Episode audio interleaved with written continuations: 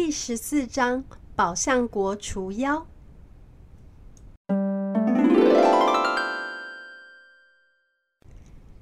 在上一章，我们说到猪八戒要到花果山去找孙悟空了。他好不一会儿，终于来到了花果山。猪八戒降落在花果山的时候，心里突然间觉得有点不好意思。毕竟当初师父之所以会把孙悟空赶出师门，都是因为他自己一直在那里怂恿师父，然后说孙悟空的坏话，才会导致这样的结果。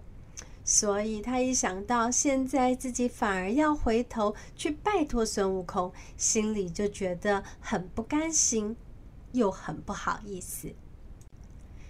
正当猪八戒在犹豫不前的时候呢，旁边的小猴子就瞧见了他，他们纷纷的窃窃私语的说：“哎哎哎，你看那里有个猪头哎！哎，对耶，我们这可是花果山，我们猴子的地盘，怎么会有个猪头呢？快去告诉大王，去告诉大王！”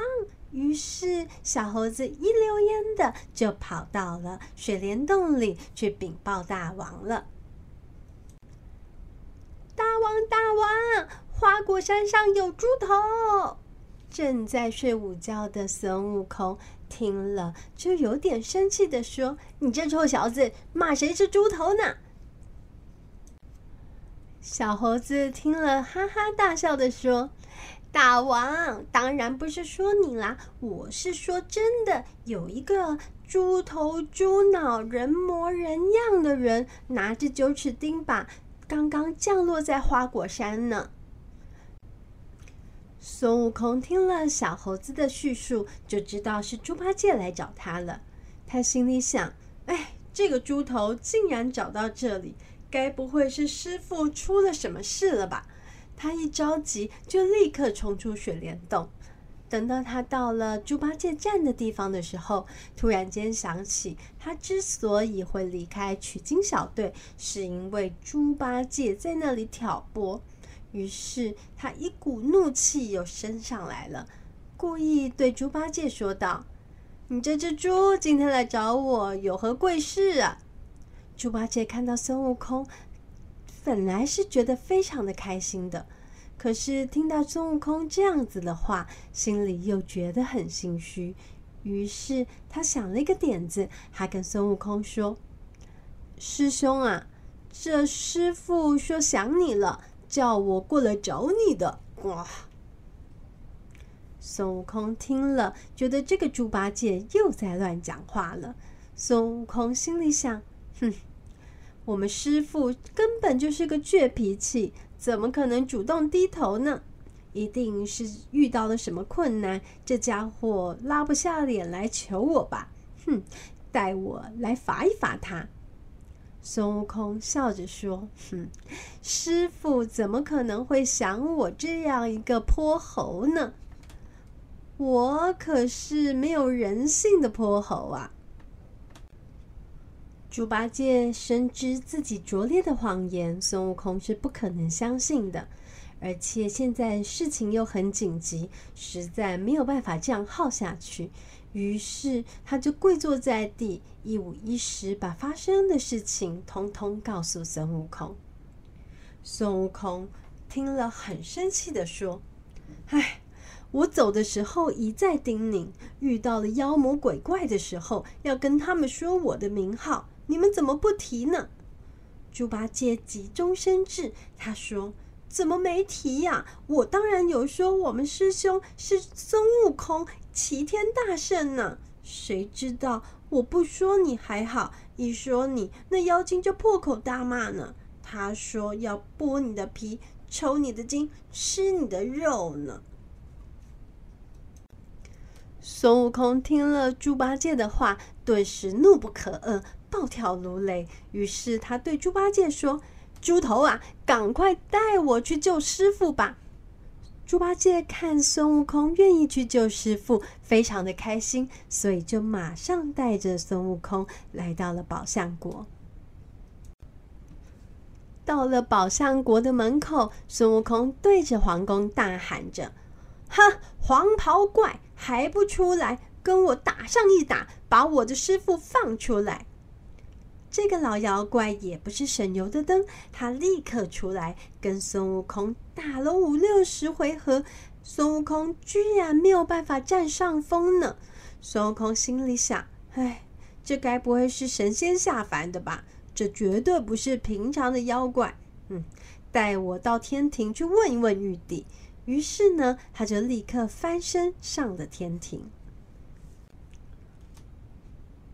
玉帝听了孙悟空的话，就立刻命令四大天师去查遍天上的神将。结果呢，所有的神将都在，唯独是斗牛宫外的二十八星宿只有二十七位，少了一位奎木狼。他们说：“哎，这奎木狼已经下凡十三天了。”玉帝心想：“那个黄袍怪应该就是奎木狼了。”于是，二十七宿就随着孙悟空来到了丸子山。他念动了咒语，奎木狼只好走了出来。他看到玉帝，就跪在地上磕头说：“玉帝呀，宝象国的三公主，她原本是瑶池的侍女，因为在天庭跟我情投意合，我们谈了恋爱。”但是他又很害怕被王母娘娘发现，所以他就投胎到凡间，而我赶快就变成了黄袍怪，来到了丸子山，我们就做了十三年的夫妻。这一切都是因为前生的缘分所变成这样的，请玉帝原谅我吧。玉帝听了很同情，但是。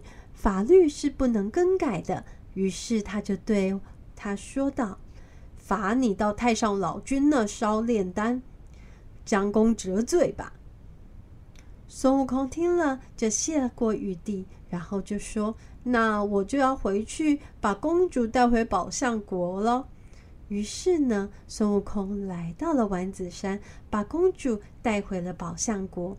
他对国王说了前因后果以后，就说：“哎，你这国王怎么不是好人呢？我的师傅可不是什么白老虎呢。”国王赶紧说：“哎呦，都是因为黄袍怪骗我的，你不要生气啊，小的不敢了。哎，来人呐，赶快把那个师傅放出来吧。”于是侍卫们就从里面拉出了变成老虎的唐三藏。这时候孙悟空看了，对猪八戒说：“赶快去拿钵盛一点水来给我。”猪八戒就赶紧去拿钵盛了一点水给他。孙悟空含了一口水，要用法术喷向老虎，但他心里又想：“哼，师傅都不相信我。”于是呢，他含了那口水里面。多加了一点自己的口水，于是呢，喷向老虎，退了妖术，唐三藏才变回了原形。他变回原形后，看到孙悟空，就想说：“哎呀，我对你这样，你竟然还来救我，非常的羞愧交加。”他立刻跑上去，一把抱住了孙悟空，说道：“哎呀，悟空啊，哎呦，好险啊，你回来救我。”我们才可以去取经啊！等到取了经以后，回到了东土，我看到天子一定会跟他说：“你第一名，你的功劳最大。”孙悟空笑着说：“我啊，也不要什么功劳或不功劳了。从今以后，只希望你不要再念紧箍咒，我就阿弥陀佛，感激不尽了。”众人在旁边听了，忍不住哈哈大笑了起来。国王非常感谢取经小队的帮忙，救出公主，于是立刻下令摆上宴席，款待他们四个人，也预祝他们能够一路平安，逢凶化吉。告别宝象国，师徒四人又和好如初，继续踏上取经的道路了。故事说到这里，我越来越喜欢孙悟空这个角色了。不知道小朋友们是不是跟卢卡斯妈妈一样呢？面对像孙悟空这样能力强大、肚量又大的人，是不是觉得他特别的厉害，也特别的神气呢？